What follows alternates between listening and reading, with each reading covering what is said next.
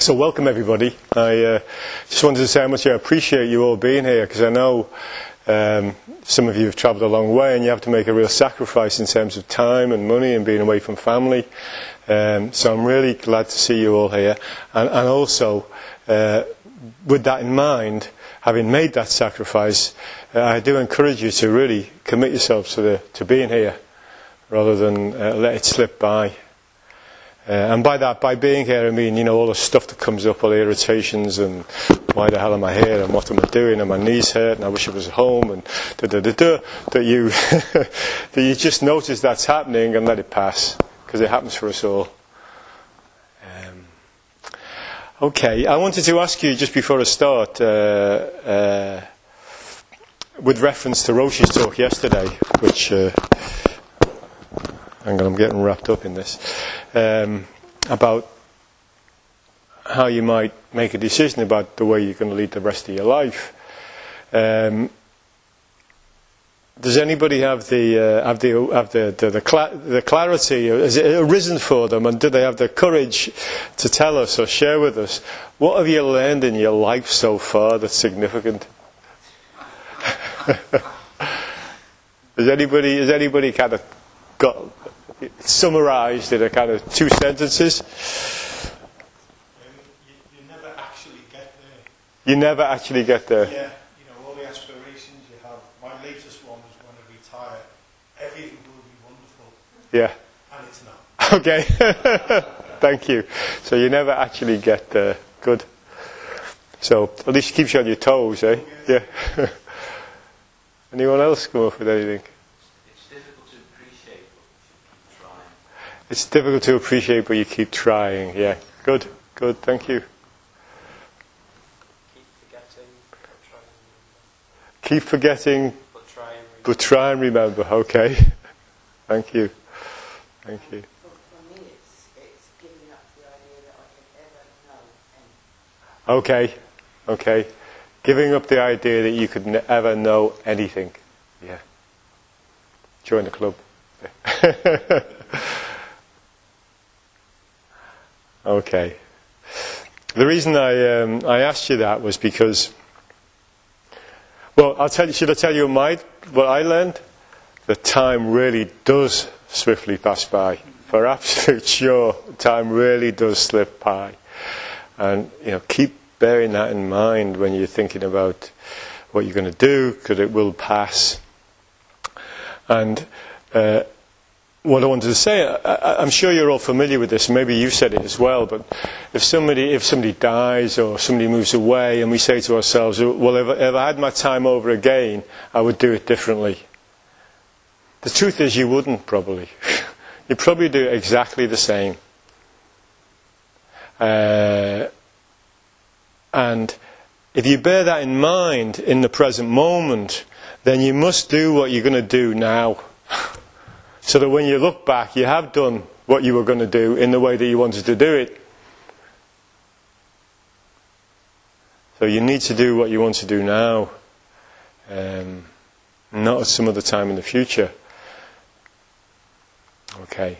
Um, I, I, read it. I don't know if anybody saw the. Uh, was it Sunday Times magazine? Uh, you know those little stories they have of people's lives, and um, who's the girl that sang? Uh, all the girls want to have fun. Cyndi Lauper, yeah. And she, she, there was a quote in it from Oscar Wilde, and he said that uh, feel free to be yourself because all the other positions are already taken.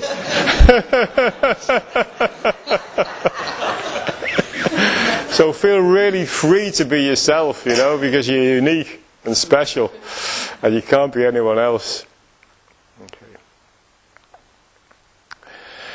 Okay. Um, I wanted to talk today about, uh, I've, called I've called the talk uh, Practice and Practice. Practice and Practice, a kind of double practice squared.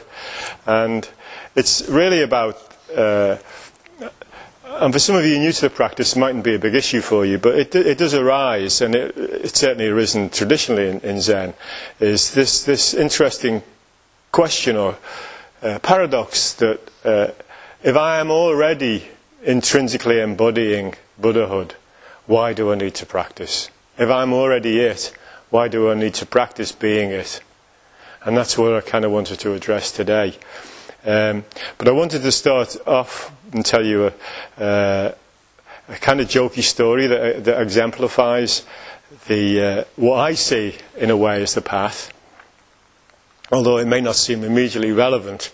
Um, I read it in a magazine and it was a, a mountaineer was telling a story to, to an audience. You know the way some people, famous mountaineers, tell the audience about their climb. And this, this chap described how he'd, he'd walked across jungles and, you know, walking into the foothills of the mountain. He'd walked up the foothills of the mountain. He'd gone across glaciers over, over uh, what are those holes in glaciers you fall down? Crevasses, crevasses. He'd gone over crevasses. He'd climbed up frozen waterfalls, and finally reached the peak of this mountain. It was a glorious day. He was really lucky. No cloud was out. And he looked around and he, he was telling the audience it was just fantastic. I could see everything. He said, I couldn't have been closer to God. And somebody from the back shouted, You would have been if you jumped off.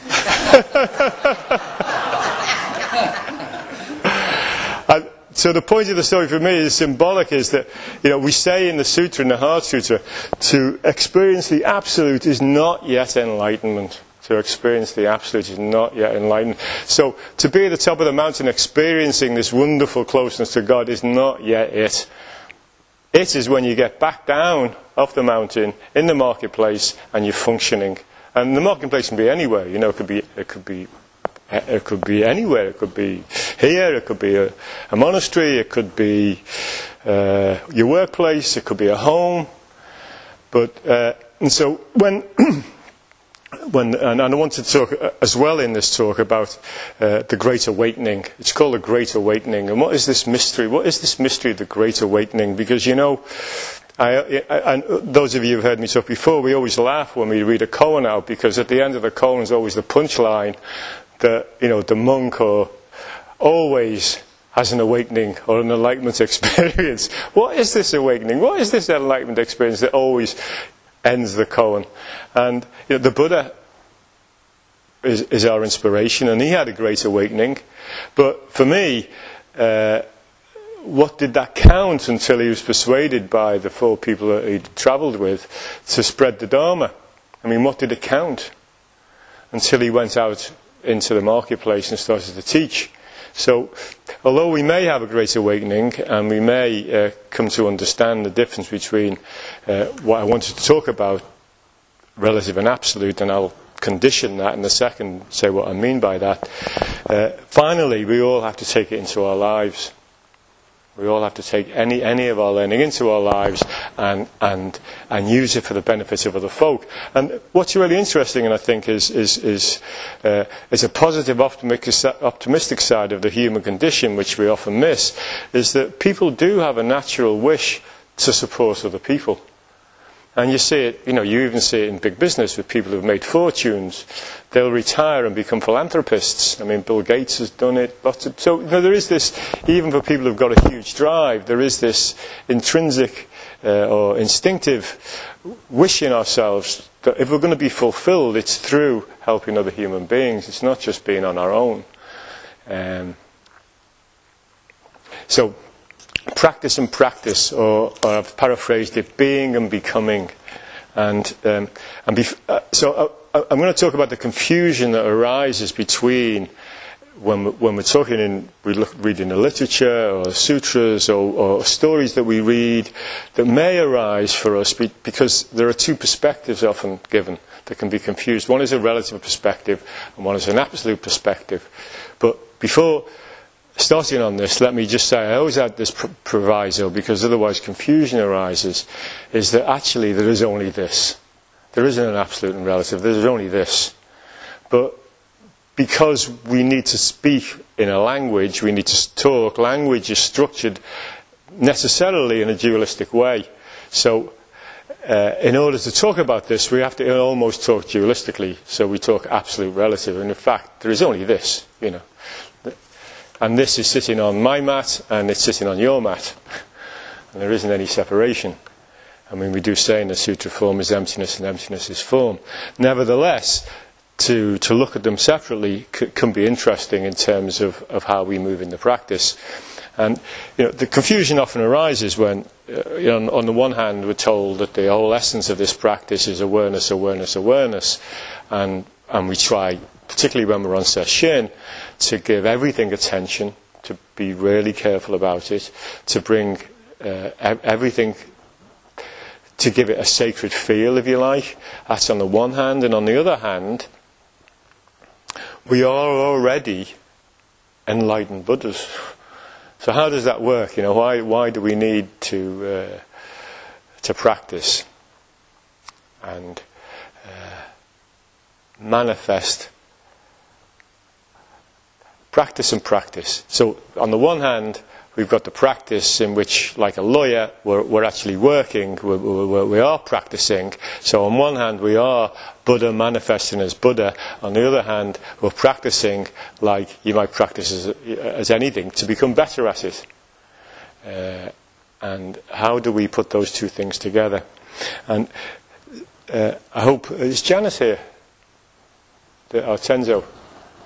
Oh, sorry, Jenna. I'm sure Jenna won't mind me telling you this, but she told me yesterday, and this, this, is, this is interesting in this context, that um, she's been basically cooking all her life. And only recently did she realize and was able to say to herself that I am a cook. and I'm sure we're all familiar with that. You know, all of us, when we, very often, when I say all of us, I'm, I'm I'm generalizing, but for me, and I think for a lot of us, when we start whatever we're doing, we feel like we're kind of frauds, you know, whether we start as a therapist or we start as a business person, we all feel a bit like we're not really authentic. Uh, and like a painter might paint for years, it's not until he's 60 or 70 that he actually says, I'm a painter or I'm a writer. And it's the same with, with the, we practice being a Buddha. It's not until we've really practiced it that we will really embody it and own it. Because owning it is a big responsibility. Because then, once we own it, we realize that we're not only responsible for ourselves, we're responsible for everything else. So we'll avoid it, you know, we will avoid accepting that responsibility. Uh, so, finally one day we will say, yeah, I accept that. I, I am that. I am that. So one, one way to look at this uh, strange difference between the relative and the absolute, and you know, from one perspective, everything is fine and it's all okay and it's hunky dory and the world is is is, is uh, what's that? I always forget that phrase. It's in the Bible about God's on His throne and everything's okay. What's God is in His heaven, yeah, and everything is okay. You know, that's one perspective. The other perspective is the whole thing's a damn mess and we need a lot of work, and we're, you know, we're always on the, you know, it, we don't get any rest. Um, and, and, there's a nice uh, metaphor for that that, uh, that, that demonstrates that the two things are not separate. And the metaphor is like a tapestry, where on one side you've got all these higgledy-piggledy knots and bunches of things, and then you turn it over, and there's a beautiful pattern, and it all makes sense. But from the other side, it looks chaos. Uh, and, that, and, that's, that's the way that we can, uh, the two ways we can experience life. And I wanted to, to, to, to, demonstrate that to you by a story that you're all, that most of you will be familiar with. Uh, and I, I, I, won't go into the whole thing again because you're probably pretty bored with it. But it's the story of the sixth patriarch. And um, the, the, the, the two poems that were written on the monastery wall when the, when the sixth patriarch was given the robes and sent on his way by the fifth patriarch. Uh, and the, the two poems that were written, one was written by the resident head monk, and the other was written by this peasant who'd been working for nine months in, in, in, in, in, in uh, pounding rice, who'd come a long distance to be at the monastery and wasn't acknowledged or recognized, and he wrote another poem. And the, the two poems, uh, in a way, not in a way they do, uh, demonstrate these two different aspects. One is that we're already perfect, and the second is we've really got to work at it. Uh, I'll, I'll read you the poems. You'll be familiar with them, but it's interesting to look at them from this. So, the head monk, who later, by the way, went on to create his own lineage, so this is not diminishing him, but his, his poem was The body is the tree of Bodhi, the heart is like the stand of a bright mirror. Carefully wipe it hour by hour so that no dust can settle. The body is the tree of Bodhi, the heart is like the stand of a bright mirror. Carefully wipe it hour by hour so that no dust can settle. This chap who became the sixth patriarch, Hui Neng, had this written, read, read out to him because he was illiterate. And he asked the person who read it out to him to write down his own response to this verse. And his response was Bodhi is not originally a tree. The bright mirror has no stand. Originally there is nothing, so where could dust collect? So the first one, he's saying there's, there's dust settling all the time and you have to keep it clean hour by hour. That's our ordinary everyday life, isn't it? Isn't it how we're always on, we're always keeping everything dust free, trying to stay on top of things, you know, whether it's renewing our car tax or our insurance or whatever. All those things we have to stay on top of. The second one, he says, originally there is nothing, so where can the dust collect? There's nothing that we need to do. It's all okay. These are the two perspectives. Now, the, uh, the fifth patriarch, Hung Jen, I think his name was, uh, recognized the importance of the second, and he gave the transmission to this to to uh, to the sixth patriarch, uh, and off he went. And but he, he also carried on practicing for many, many years before he went out into the uh, public and started to teach the Dharma. So we've got these two sides of our, our perspectives of the way we can experience our life. Now, I've written down here one description of, of somebody's experience of the six patriarchs' view. And he says, the absolute, it's completely open, it's luminous, it's clear, it's unobstructive, unobstructed. It has no beginning, no end, and is ungraspable. And yet, it is the very basis of all appearances. Now, what's interesting to me is that within the Zen tradition or in the literature, and with some teachers, but um, to Roshi's credit, he doesn't, he doesn't make this separation and may even be upset with me for making it today. Uh, but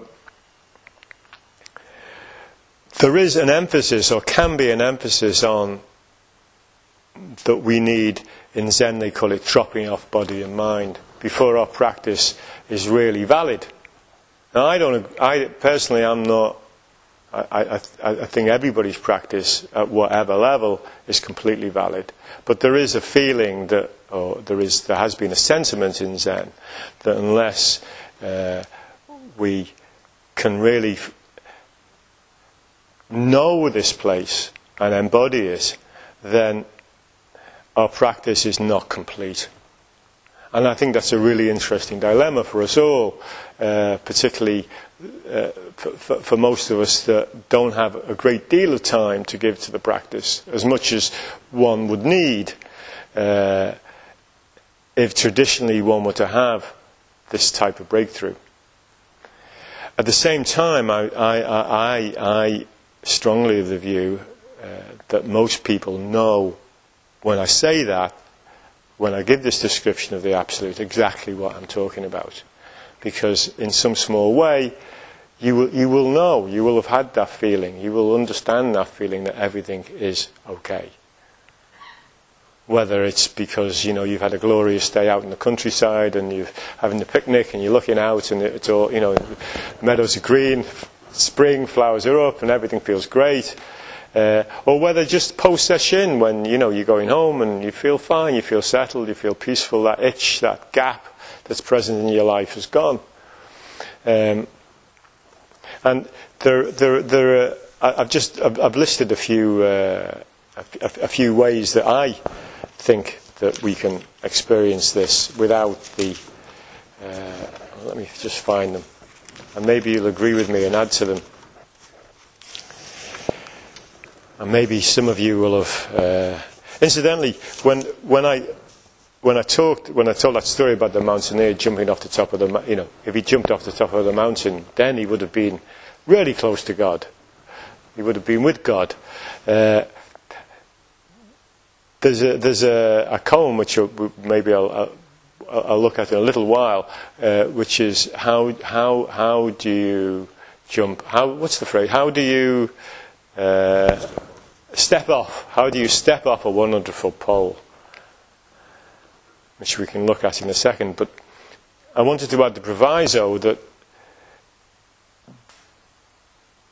that, that when as it were, when we jump off, when we leave behind ex- a, a, great experience, that doesn't necessarily have to be a spiritual experience. It can be that great changes can take place in our lives. You know, we can lose our jobs, we can have, we can end a relationship. All these things we're left in a place where we need to make a jump, and we need courage to make that jump, and we can't. Uh, uh,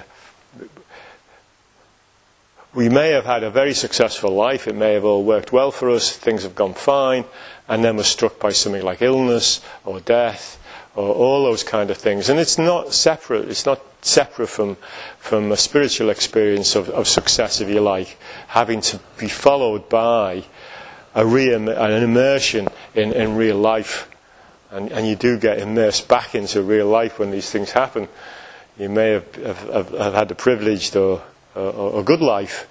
Uh, but all of us, uh, all of us, sadly, I think, unless we're incredibly lucky, at some time the shit's going to hit the fan, and we're going to, you know, we're going to deal with it. And uh, so, just to get back, I keep remembering things I wanted to say. Ways that we can experience this sense of unity uh, that don't necessarily come out of this kind of dropping off of body and mind that we talk about in Zen that can, that can, that can arise very definitely from serious practice. You know, we, we talk about people having their hair on fire. When your hair's on fire, you really go for it.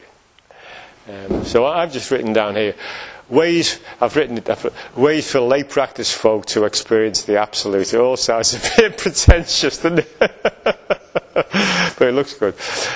The number one way, the number one way, and the easiest way is grace. It's Just grace, you know. We just, for somehow, it just lands on us. Uh, it can cause a lot of trouble, you know. Uh, Paul had, had a period of grace in his burning bush experience. Look how much trouble he caused. but, we, but we can we can really have a, an experience that everything is fine by grace. And I don't know any, anybody here has been graced by grace, but great if you have. The second more standard one is by long, steady Zazen practice. Long, steady Zazen practice, where we slowly, slowly, you know, this is called gradual realization, loosen the grip, the tight grip that we all have on ourselves.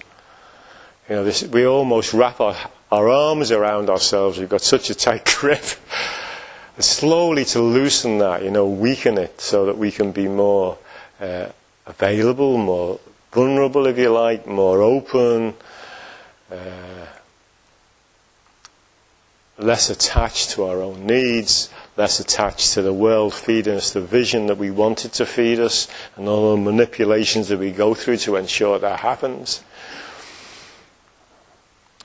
the less the, the, the, the other one, which I like, is to relax. if you just really relax into the practice, you know, take the weight off, just really relax and have faith and practice on a regular basis and be really present. Be really present. If you can drop that tension of wanting something, of needing something from the practice. And incidentally, if you can really relax, the tension in the sitting can, can lessen pain, can lessen the pain. The other way is illness. To be struck down with an illness can often allow us to completely surrender to life, require us to surrender. I mean, we can fight against it, we can fight against it, but we can sometimes illness can really require us to surrender, to drop all the barriers, to drop this idea of self. Um, for myself, something I've found that, that also brings a kind of sense of one pointedness is, is, is really hard physical effort. You know, day after day of hard physical effort or any any any activity that's that's incredibly one pointed. You know, it can be building, it can be gardening, it could be a sport. For sure, you know, people who who who are extremely good at a sport very often are in this place. I think they call it the zone, do they? They call it the zone when you know they've forgotten themselves and they allow their bodies and they allow themselves just to be and just and for it all just to happen. And then the other one, uh, which is the Korean uh, Zen way, is to always to be on an ongoing basis asking yourself, who am I? Who am I? What is this? What is this? Who am I? But uh, you, you, for me, I think you probably need a, a you know particular environment for that to work. okay. Get back to where it was. Oops. Does any of that resonate for anybody? Does anybody, does that, yeah? All the different ways we can.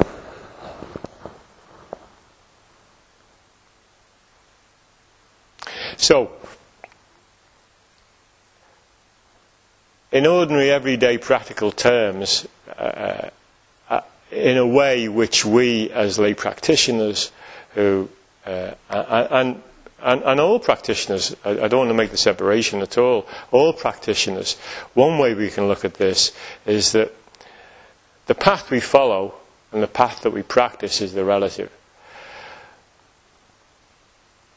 The path that gives us inspiration and faith and a wish to carry on, the kind of evocative feeling that we can all uh, sometimes experience you might call that the absolute.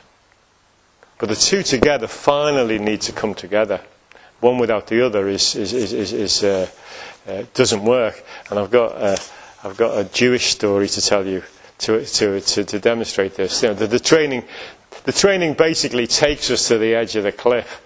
But if we're going to jump off, if we're really going to let go, we're going to surrender. And by surrender, I mean surrender to your life exactly as it is, to surrender to your own life and stop resisting it and fighting it. The practice can take us to the edge, but we finally have to make the jump ourselves. Uh, and this is, this is, this is a, a, a Jewish story that I, I, I found that I, I thought I'd read to you. Bring a little leavening. Just leavening a Jewish word. It sounds like a Jewish word. Leavening. Okay. A rather poor Jewish man who was a firm believer in the Almighty fell on hard times. He thought that as a faithful servant of the, God, of the Lord, it would be natural to ask him for help. At the synagogue, he prayed, pouring out all his troubles. He addressed his Maker Dear Lord, this is your servant, Harry. Harry. I know you are busy looking after the world, but I am really very short of money and I'm at the end of my tether. I'm not asking for myself, you understand, but for my wife and my children. I thought perhaps you could arrange for me to win the lottery. Uh, not first prize, but just a moderate win to assist us in our situation. He returned home to bed and the next day bought a newspaper and eagerly searched the list of lottery winners. His name was not there. He went back to the synagogue and prayed again. Lord, this is your servant Harry. About the lottery, I don't want to be a nuisance. But it would, has it slipped your mind because it would be convenient if you made me win tomorrow? The next day, Harry got up and went out for the newspaper, looked again, and his name wasn't there. He went back a third time to the synagogue. He said, It's Harry again, Lord. And suddenly, the sky grew dark, and a mighty wind filled the synagogue as the Lord prepared himself to speak. And as Harry quaked in fear, a mighty voice came from the heavens Harry, meet me halfway, buy a ticket.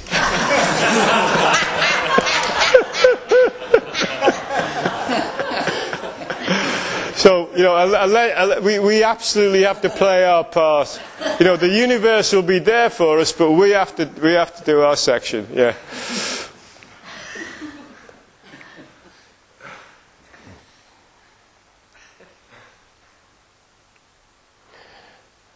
Yeah. There are, uh, there are there are a few interesting koans around this this, this you know this difference between uh, being at one being at one with everything and uh, and and and being in a relative, you know. And we have to be in a relative to function in the world. And there's a koan I particularly like, and it's uh, it oh yeah. Uh, Joshu, Joshu's walking, Joshu's out walking and it's in the winter and he falls over and he falls down in the snow and he shouts, somebody come and help me get up. And this monk runs over and lies down next to him. Joshu stands up and walks away in disgust.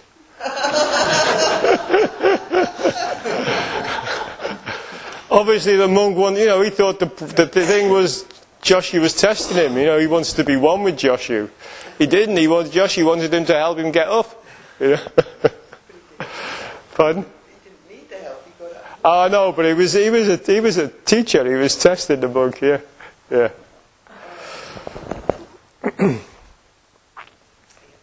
Yeah. and the other one, uh, uh, yeah, this this this 100 foot koan that I mentioned. How do you step off a 100, step off a 100 foot cone? Um,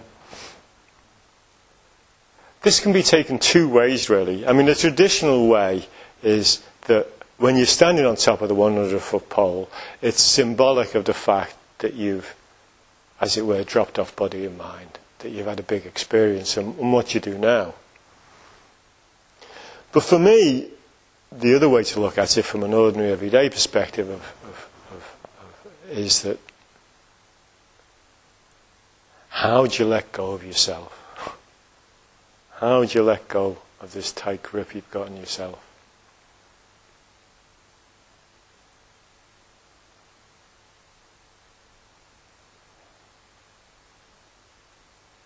So, from one perspective, it's relinquishing this hunky dory experience of being one with everything to going back into the world and functioning and being of use. And the other one is I've reached a, a difficult place in my life. What am I going to do? What am I going to do?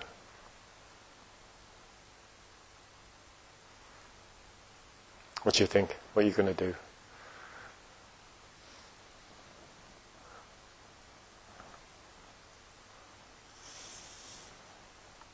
Well, yeah, you've only got two choices. on top of a 100 foot bowl, unless there's somebody down there with a, a, you know, and you've got a long rope with a bucket on it, you can drop down for food and other needs, and it's windy or it's hot, you're going to stay there. or what are you going to do? You're going to, you're going to break your bones, or what's the plan?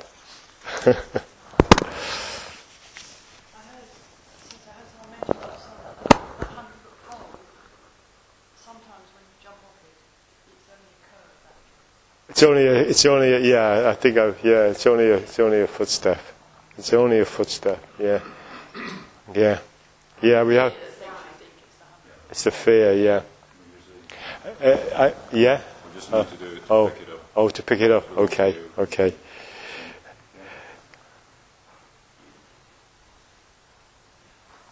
Oh, it's, it's okay. I think we, I think we've, I think we've passed on that. Unless somebody else was going to say something, but, but for future reference, yeah. I mean, we can have all these fears. You know, I was just thinking, uh, I was just thinking today, uh, this morning, about fear and how fear can paralyze us and how, in retrospect, we see we didn't need to have it.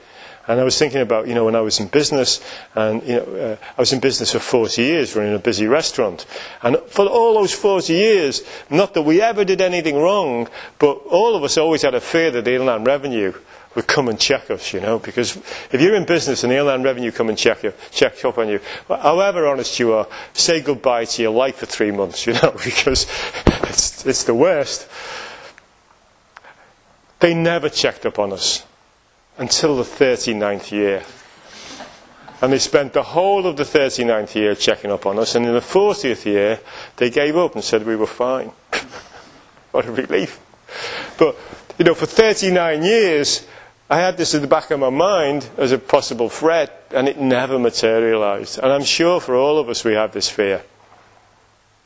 Is that right? I'm sure everybody has some fear that, that hasn't yet materialized. And uh, you know, one big fear that we all have is death.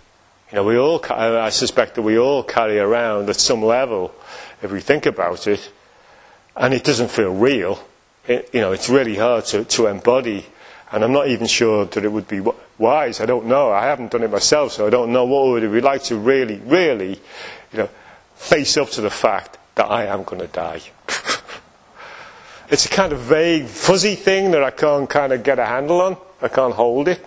And yet I know, and we all know, and you know, that each of us absolutely will die. I mean, in one way, it's fantastic. It's, it's the most democratic thing there is. Nobody's free of it, no matter how powerful, how enlightened, how whatever. Everybody will die.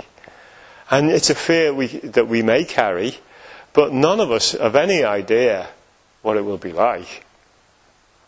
I mean, I was thinking the other day, if somebody said to me now, if somebody came up to me right now, and imagine this was for you, and came up with a gun and put it to my head and said, I'm going to pull a trigger in a minute.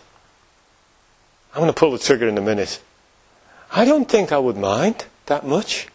I think, well, in a way, it's a kind of relief. I haven't got to see it out, you know. I haven't got to go through all that worry of, you know, the decay and, the, you know, my hearing's already bad. Would it be that bad? Will it be that bad? Do we need to carry this fear? And it's the same as jumping off the 100 foot pole. Do we, nearly, do we really need to be fearful? Do we really need to hold on to ourselves so tight?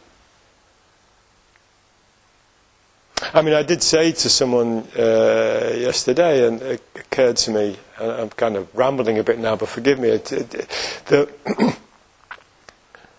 that there is, you know, it's, a, it, it's, it's not an easy ride. I mean, when you do drop your defences, when you do let go, when you do stop holding tightly onto yourself and try and, you know, to manipulate the world to fulfill how you want it to be and how you want it to respond to you, you will get some knocks.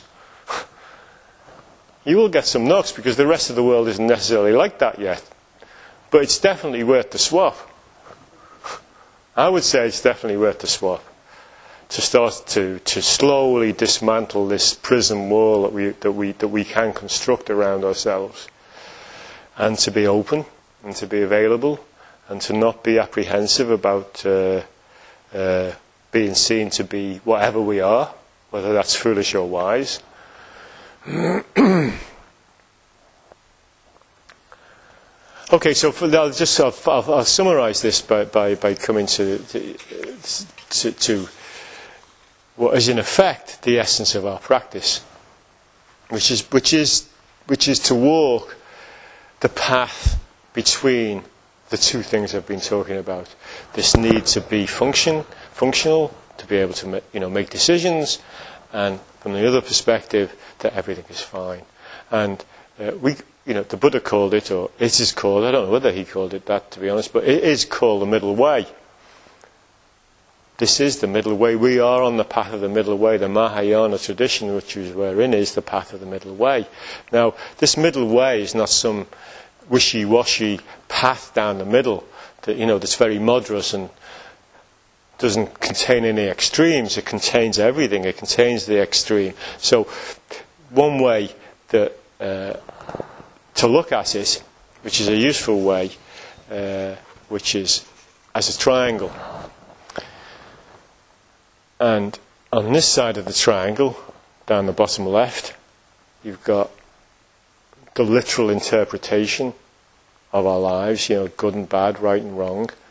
In, in Buddhism, that's called, or can be called, from one perspective, and it's, it's, not, it's not diminishing it at all, it's just another way of approaching a, a truth, is the Hinayana path. And on the other side of the bottom right of the triangle, you have the Buddhayana path, which is the one mind, non dual perspective, which, which, which, which requires a, a, a way of seeing the world which is not dualistic. And then at the top, you have the Mahayana or middle way, which embraces both those things, embraces both those perspectives, and manifests accordingly to the situation. So you act appropriately to a situation. So if you need to act from a one mind perspective, you do. If you need to act from the relative perspective, you do. And, and you know, we call it skillful means in, in the tradition. So we embrace and transcend you know, the two perspectives of absolute and relative. Uh, so the, the, the, true wisdom of the middle way, the, we call it we call it in the sutra we call it prajna wisdom.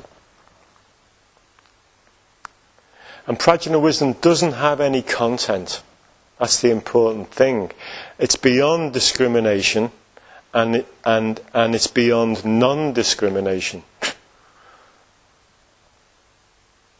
Can you hold on to that? It's beyond discrimination and it's beyond non discrimination.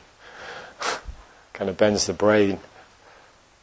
But, and this is the important thing about this practice for me, and the important thing about this path, is that it always manifests as compassion. So for me, prajna wisdom always manifests as compassion. And of course, we all fall down, and I fall down, and we all, we all sometimes selfish. But finally, the intention of this practice is, is, is in a way, you know, given what we talked about, is in a way, it's, it's enlightened self interest. To be compassionate is, is in a way enlightened self interest because you will feel better and the world will feel better.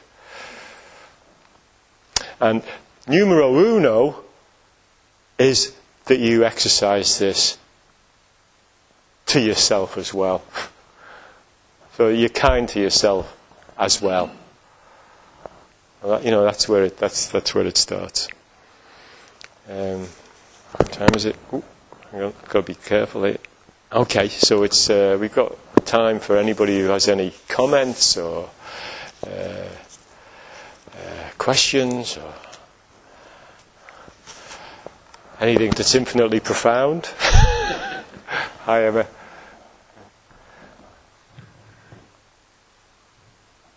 Um, kind of going back to what you said at the beginning, that, I don't know, sometimes that I feel that all this kind of Zen absolute stuff yeah. just psychology. Yeah. And like you said, you can just climb a mountain and play guitar and have these experiences. But some of the experiences when I sit are like nothing I've ever experienced before. Yeah. And I know yeah. when I try and explain them to people who aren't practitioners, they get lost extremely quickly. Yeah. Is that just my explaining it, or is there such a thing as something that's spiritual and?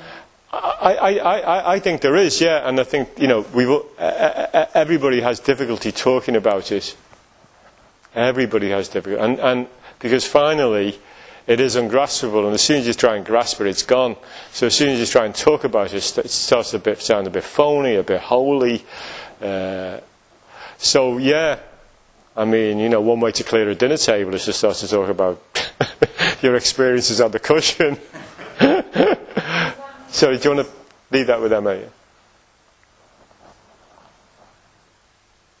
mean, it's not psychology then, but it's somehow there's, there's something else. I, I, think so. I think the relative side is psychology and is psychotherapy and is very useful and useful. Uh, but there is there is this other inspirational side, which I think that we all, in some way, understand, and in some way, the very fact that we're here, to me, indicates that, that we have opened the door slightly in ourselves to this.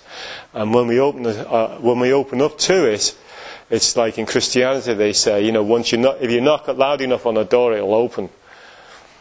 But when, you, when the door is op- when your door is, it does open, there's no point in trying to shut it. You know, you can put all your weight and your shoulder onto the door, but it won't shut, and you're going to be nagged until you deal with it. And, you know, and that's why a lot of us carry on with practice. Thank you. Thank you. Appreciate it.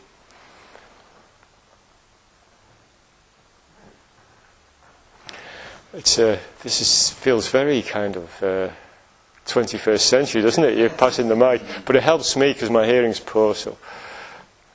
You passed.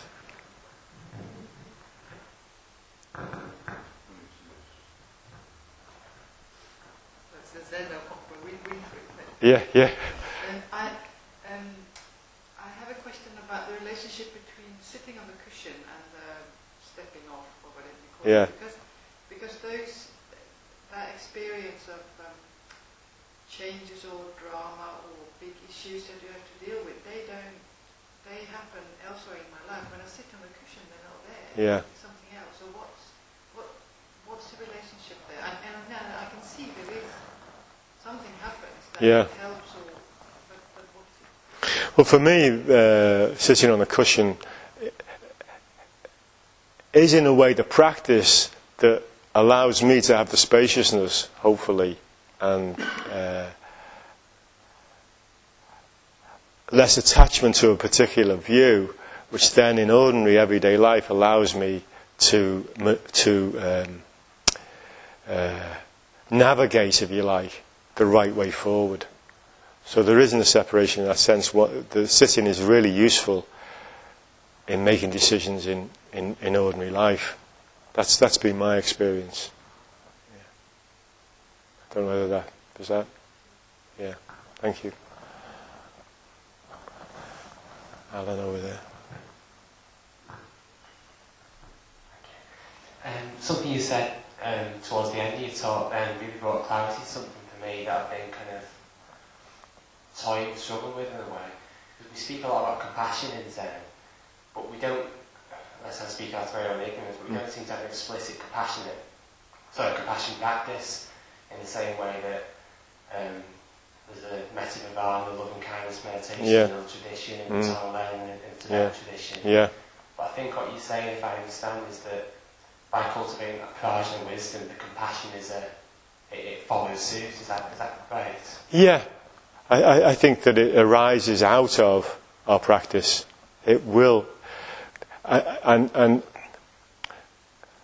the practice also allows us to be really intimate with ourselves. And if we're really intimate with ourselves, then we, we will recognize our own vulnerability. And out, out of that arises an empathy and understanding for other folk. So they're not separate. But I agree with you. We don't, you know, there- has been a, a there is an, ongoing debate within in all Buddhist traditions, but, but particularly in Zen, about the, the, the place of social action, how we actually manifest this. And, and people have their own different ways of doing it, you know.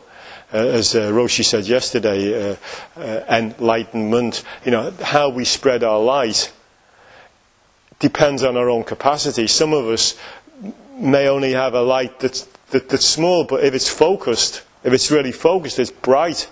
You know, other of us may have a bigger light and it's spread out more, but it can be, it, it can be no, no more bright than this focused light.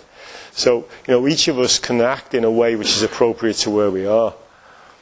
Not, not, one's better than the other, it just depends on our capacity.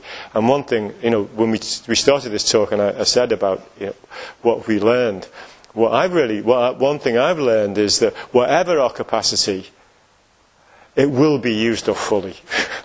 the universe will use it fully, whatever our capacity is. So as our capacity gets bigger, so will the demands on us, if you like.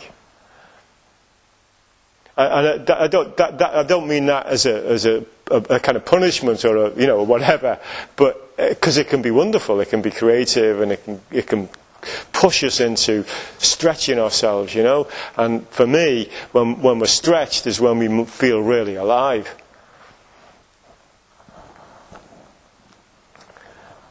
Thank you. I um, We'll, we, we'll end quite soon. I just wanted to say before we end, I think, uh, I don't know whether Ro- Roshi was going to change and, and sit at the back.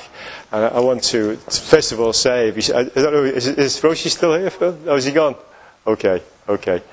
It's, uh, you know, it's an interesting thing, but teachers very rarely listen to their successors for two reasons. One is they've heard it all before, or it irritates the hell out of them. one, way or the other, you know. but he's not gone, so. Uh, okay. So we, we've got time for one, if anybody has one more, yeah? Uh, pass the. Earlier in your talk, you said um, something about taking responsibility for yourself, and Yeah. then you realise you take responsibility for everything. Yeah. Can you explain that thing? Take that you're responsible for everything. Yeah, yeah. Well, if you are everything, you know, if, if, if, if, if you are intrinsically it, where, you know, this ungraspable it, then whatever arises, arises out of that. You know, so the very ground of being on which you stand, you, how, how that's coloured depends on you. And the way it's coloured affects everything else. So, in that sense, each of us is responsible for how everything is. So that relates to the phrase save all sentient beings. Yeah. Uh, and that's, I'm glad you, you, you brought that up because when we, we chant save all sentient beings, and if we talk about it in terms of relative and absolute, of course, in the relative, they all need saving. From the absolute, they're all saved. You don't need to save them. They're all saved anyway. So again, there's that dilemma between the two that we have to always carry with us, which you know, which is difficult for our rational, dualistic, normal way of thinking. Is that okay? Thank you. Thank you. Okay. Thanks, everybody. Thank you.